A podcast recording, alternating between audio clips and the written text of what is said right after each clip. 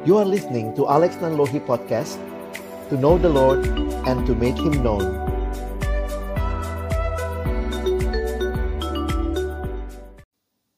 Mari kita berdoa sebelum kita membaca merenungkan firman Tuhan. Kami datang dalam ucapan syukur di hari sukacita Natal yang Tuhan berikan kepada kami. Kami merayakan kelahiranmu ke dalam dunia dengan penuh sukacita, karena kami tahu ya Tuhan, Engkau adalah Allah kami yang berkenan datang diam bersama dengan kami umatmu. Dan kami bersama-sama akan membuka firman-Mu. Kami mohon ya Tuhan, bukalah juga hati kami.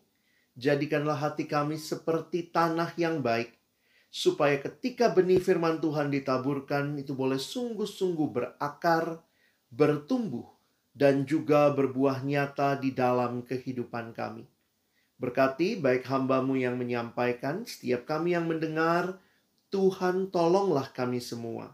Agar kami bukan hanya menjadi pendengar-pendengar firman yang setia, tapi mampukan kami untuk boleh menjadi pelaku-pelaku firman-Mu di dalam kehidupan kami. Bersabdalah ya Tuhan, kami sedia mendengarnya. Di dalam satu nama yang kudus, nama yang berkuasa, nama Tuhan kami Yesus Kristus, kami menyerahkan pemberitaan firman-Mu. Amin. Selamat Natal saudara-saudara jemaat yang dikasihi dalam nama Tuhan Yesus Kristus.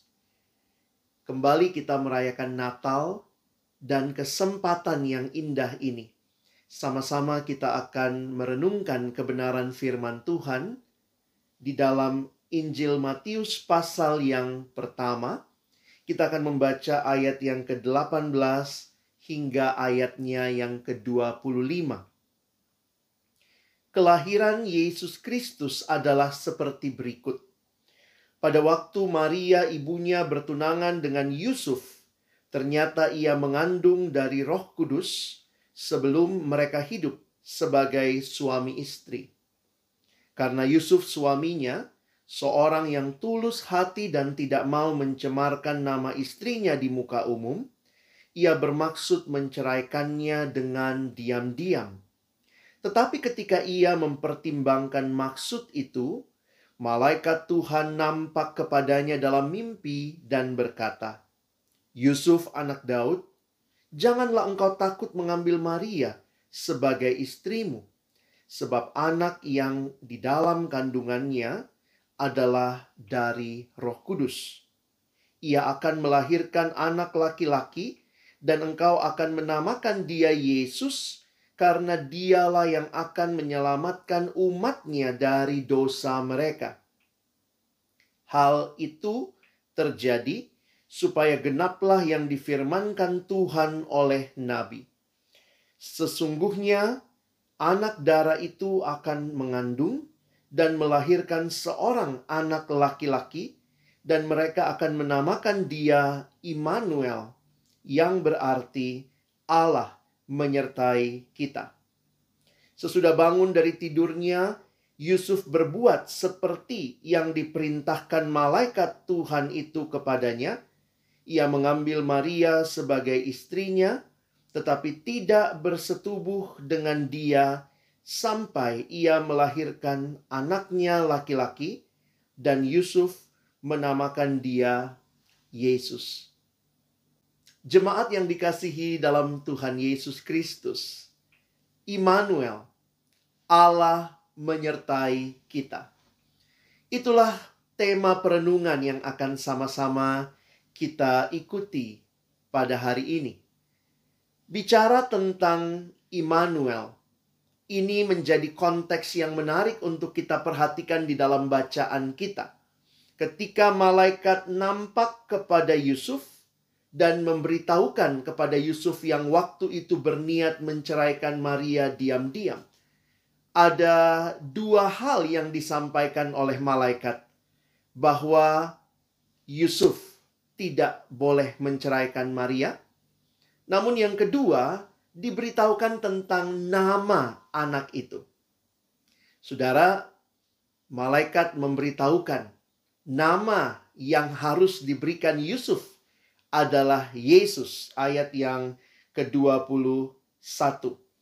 Ia akan melahirkan anak laki-laki dan engkau akan menamakan dia Yesus karena dialah yang akan menyelamatkan umatnya dari dosa mereka. Dan apa yang menarik, melanjutkan ayat 21, di dalam ayat 22, hal itu terjadi supaya genaplah yang difirmankan Tuhan oleh Nabi, sesungguhnya anak darah itu akan mengandung dan melahirkan seorang anak laki-laki, dan mereka akan menamakan dia Immanuel, yang berarti Allah menyertai kita. Jemaat yang dikasihi dalam Tuhan Yesus Kristus. Ada dua hal yang akan kita renungkan di dalam memahami apa arti Immanuel.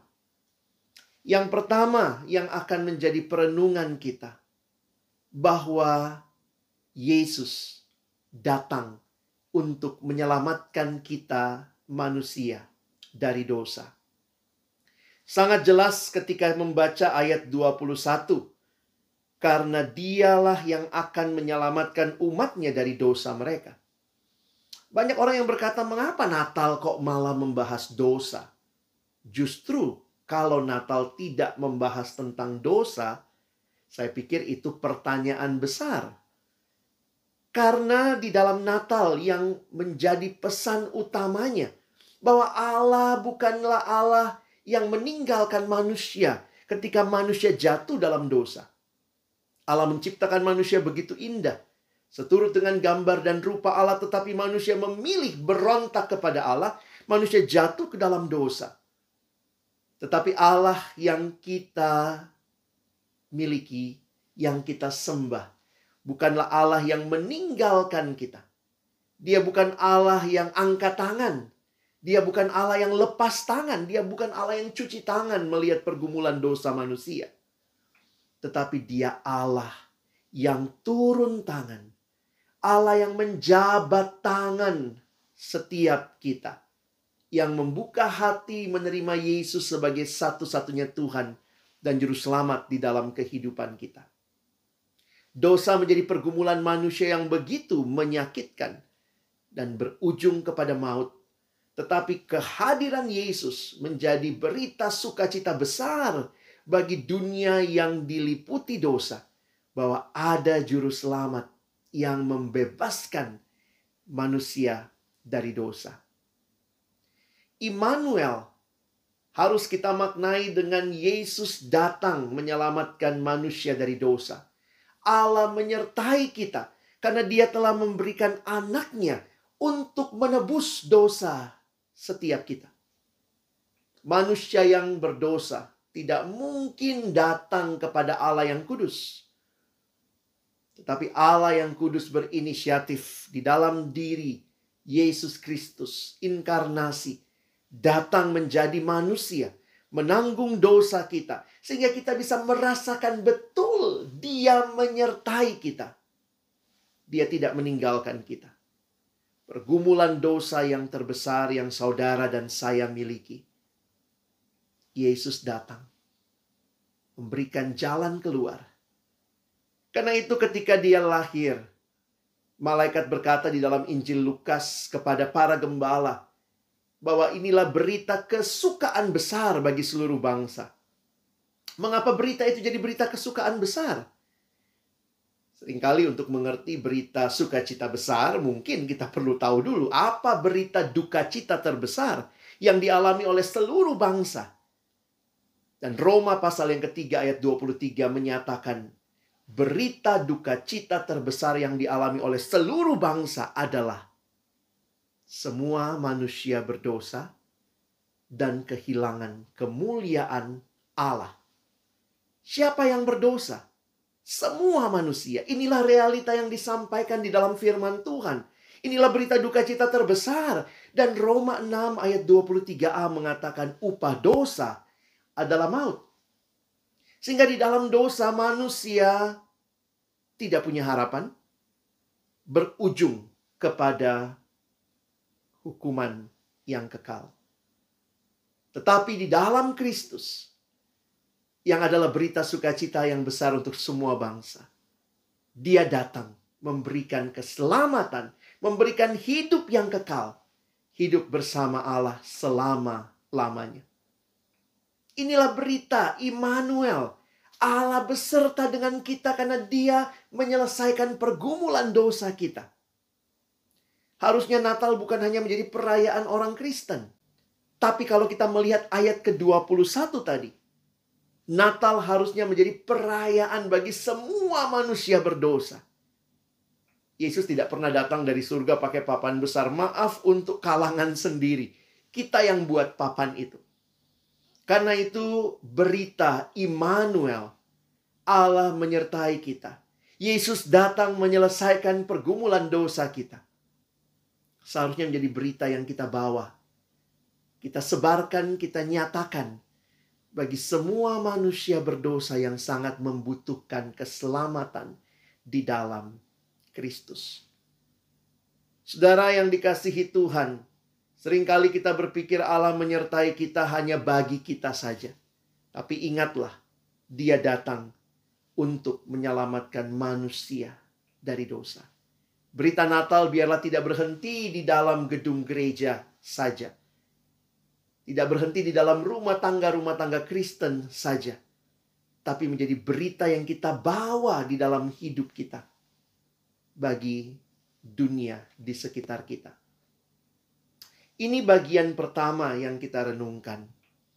Immanuel berarti Yesus datang menyelesaikan pergumulan dosa manusia. Dan yang kedua, Immanuel berarti Allah menyertai kita. Apa artinya Allah menyertai kita? Ini juga berarti bahwa pergumulan hidup yang saudara dan saya alami bukanlah pergumulan yang membuat kita jatuh ke dalam keputusasaan, tetapi kita menyadari Allah hadir dan berjalan bersama dengan kita. Yesus tidak hanya menyelesaikan pergumulan dosa kita. Dia peduli dengan hidup keseharian kita. Dan dia berjanji menyertai kita. Dan janji itu digenapkan ketika kita merayakan Natal. Betul Allah jadi manusia. Benar dia menyelesaikan dosa.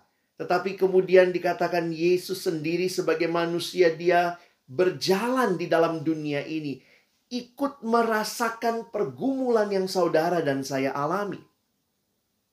Ketika dia menjadi manusia, dia mengalami perasaan lapar, haus, mengalami dikhianati, mengalami dipukuli, bahkan dibunuh. Ini memberikan kepada kita satu kenyataan bahwa dia bukan hanya Tuhan yang tinggal jauh di atas sana, yang hanya melihat pergumulan kita tapi dia hadir berjalan bersama kita di dalam pergumulan-pergumulan kita. Saudara yang dikasihi Tuhan, kalau kita berbicara tentang pergumulan, saya pikir Tuhan tidak pernah berjanji hidup tanpa pergumulan. Bukan demikian hidup Kristen. Saudara lihat tokoh-tokoh di dalam Alkitab, mereka bukannya tidak punya pergumulan. Tetapi apa yang membedakan orang-orang percaya dengan mereka yang belum mengenal Tuhan? Yang membedakan adalah kehadiran Kristus yang nyata, yang dialami ketika kita menjalani hidup dengan berbagai pergumulan yang ada. Allah menyertai kita. Dia hadir di dalam langkah-langkah kehidupan kita. Saudara perhatikan apa yang terjadi di dalam kitab Yesaya. Di dalam Yesaya pasal 7 kalau saudara membaca ada koalisi kerajaan Aram dan Israel yang akan menyerang Yehuda. Dan kemudian Tuhan berkata, aku akan memberikan tanda yaitu seorang perempuan muda akan mengandung dan melahirkan anak dan engkau akan memberikan nama dia Immanuel. Saudara, pergumulan menjadi bagian dalam kehidupan yang dialami secara politis dalam situasi kerajaan-kerajaan di masa Yesaya. Tetapi berita Allah menyertai kita. Mengingatkan mereka bahwa di tengah kesulitan itu pandanglah kepada Tuhan yang hadir dan tidak pernah meninggalkan. Nah saudara yang dikasihi Tuhan inilah kekuatan yang bisa kita nikmati di tengah-tengah situasi sulit yang kita alami. Termasuk karena pandemi ini. Pandemi ini awalnya hanya masalah kesehatan, tapi kemudian telah menjadi masalah sosial, masalah ekonomi, masalah pendidikan, anak-anak kita harus belajar dari rumah, bahkan masalah spiritual, gereja harus online seperti ini, bahkan menjadi masalah-masalah yang mungkin gak terpikirkan oleh kita sebelumnya. Banyak yang kehilangan pekerjaan, atau masih bisa bekerja tetapi harus dipotong penghasilannya. Saudara tidak mudah melewati situasi-situasi seperti ini. Tidak kebetulan Natal kembali kita diingatkan Allah beserta kita. Di tengah kehidupan pergumulan umatnya Allah tidak meninggalkan Allah beserta dengan kita. Dia menyelesaikan masalah utama saudara dan saya yaitu dosa. Sebenarnya dosa itulah pandemi yang sesungguhnya, saudara. Karena dikatakan siapa yang berdosa? Semua manusia berdosa. Yesus lebih dari vaksin. Kehadirannya memberikan kelegaan, kelepasan dari dosa. Dan dia berjanji menyertai perjalanan kita. Dan itulah yang dia buktikan. Dia menyertai dan tidak pernah meninggalkan.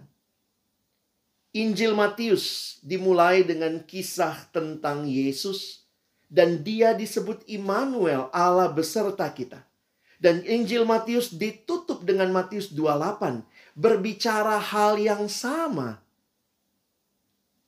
Ketahuilah, aku menyertai kamu senantiasa, kata Tuhan Yesus, sampai kepada akhir zaman. Perintah ini diberikan untuk beritakanlah kepada seluruh bangsa. Jadikanlah semua bangsa muridku disertai dengan janji. Aku akan menyertai kamu senantiasa sampai akhir zaman. Saudara Tuhan berjanji bukan hanya menyertai kita di awal kehidupan rohani kita. Tapi ketika kita menjalani kehidupan kita, menjalani kehidupan untuk bersaksi juga tentang Dia, kehidupan yang penuh pergumulan di dalam melika-liku kehidupan Tuhan berjanji aku menyertai kamu. Apakah kita sebagai umat Allah merasakan, mengalami penyertaannya? Banyak orang dalam situasi yang sulit marah sama Tuhan. Tuhan mengapa begini? Tuhan mengapa begitu? Seringkali kita menilai siapa Tuhan dari apa yang kita alami. Saudara, saya sering kali melayani ke sekolah dan yang menarik biasanya ketika ada ujian nasional misalnya, saya beberapa kali diundang memimpin ibadah persiapan ujian nasional. Ya, kalau ujian nasional aja uh, ibadah gitu ya saudara ya, uh, kebaktian. Dan dalam satu kesempatan saya bertanya kepada para siswa. Kalau kalian lulus ujian nasional, Tuhan baik? Wah, semua jawab baik gitu ya. Lalu saya bertanya lagi. Seandainya kalian tidak lulus ujian nasional, apakah Tuhan baik? Ba, da, ba. Sulit dijawab, saudara. Karena kita punya konsep Tuhan itu jadi baik Tergantung pergumulan saya. Kalau saya ngalamin yang baik, maka Tuhan jadi baik. Tapi kalau saya mengalami yang tidak baik, oh Tuhan sedang tidak baik. Saudara, siapa yang Tuhan? Seringkali tidak mudah kita menyadari tentang kehadiran Tuhan di hidup kita. Sehingga penyertaan Tuhan pun sering kali kita tidak rasakan. Karena apa? Karena kita sedang merasa Tuhan tidak peduli, Tuhan sedang meninggalkan kita.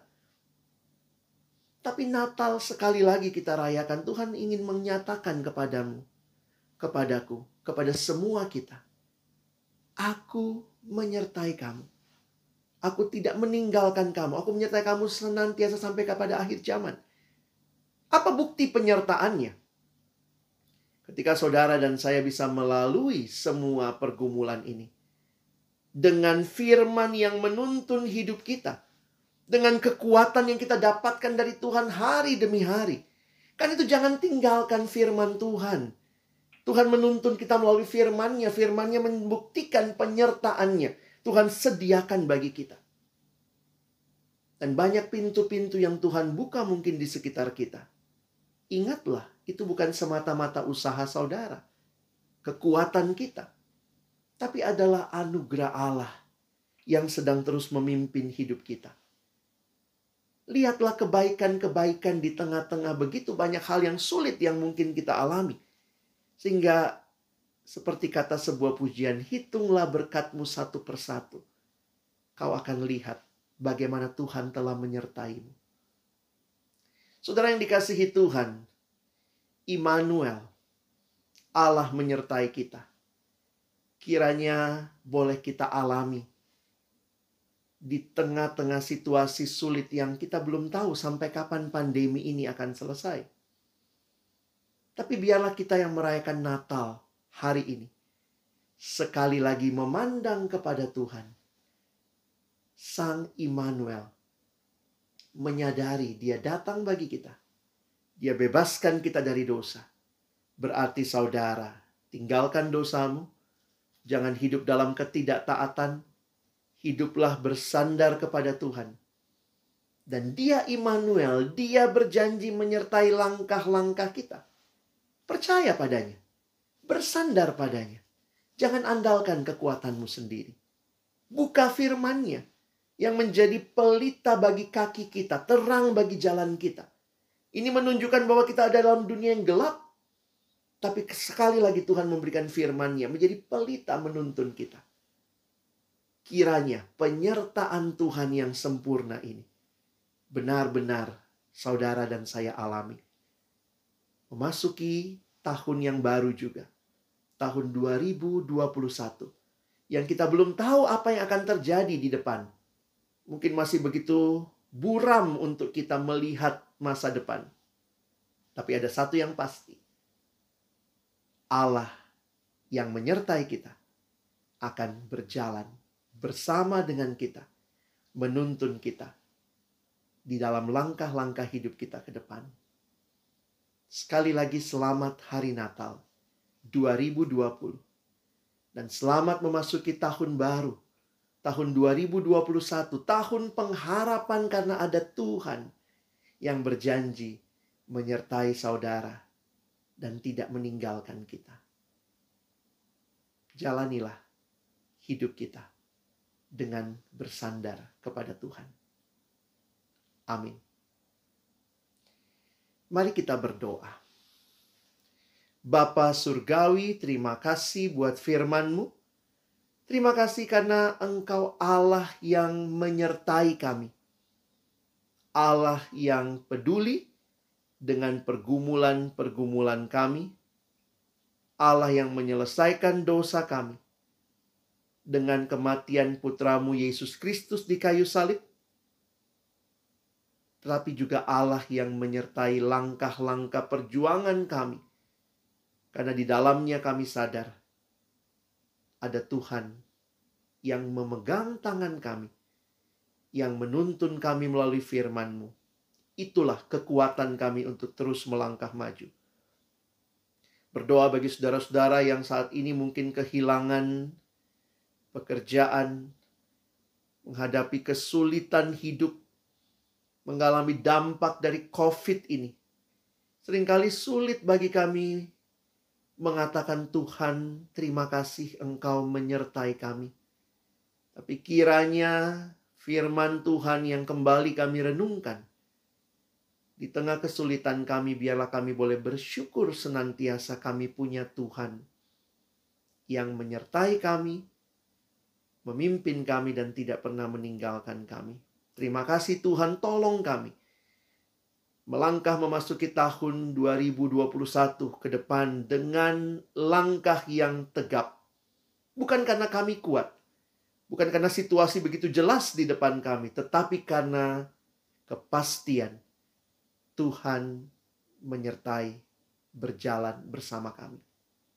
Tolong kami bukan cuma jadi pendengar firman, tapi jadi pelaku-pelaku firman-Mu di dalam hidup kami. Sekali lagi kami bersyukur dalam nama Yesus kami berdoa. Amin.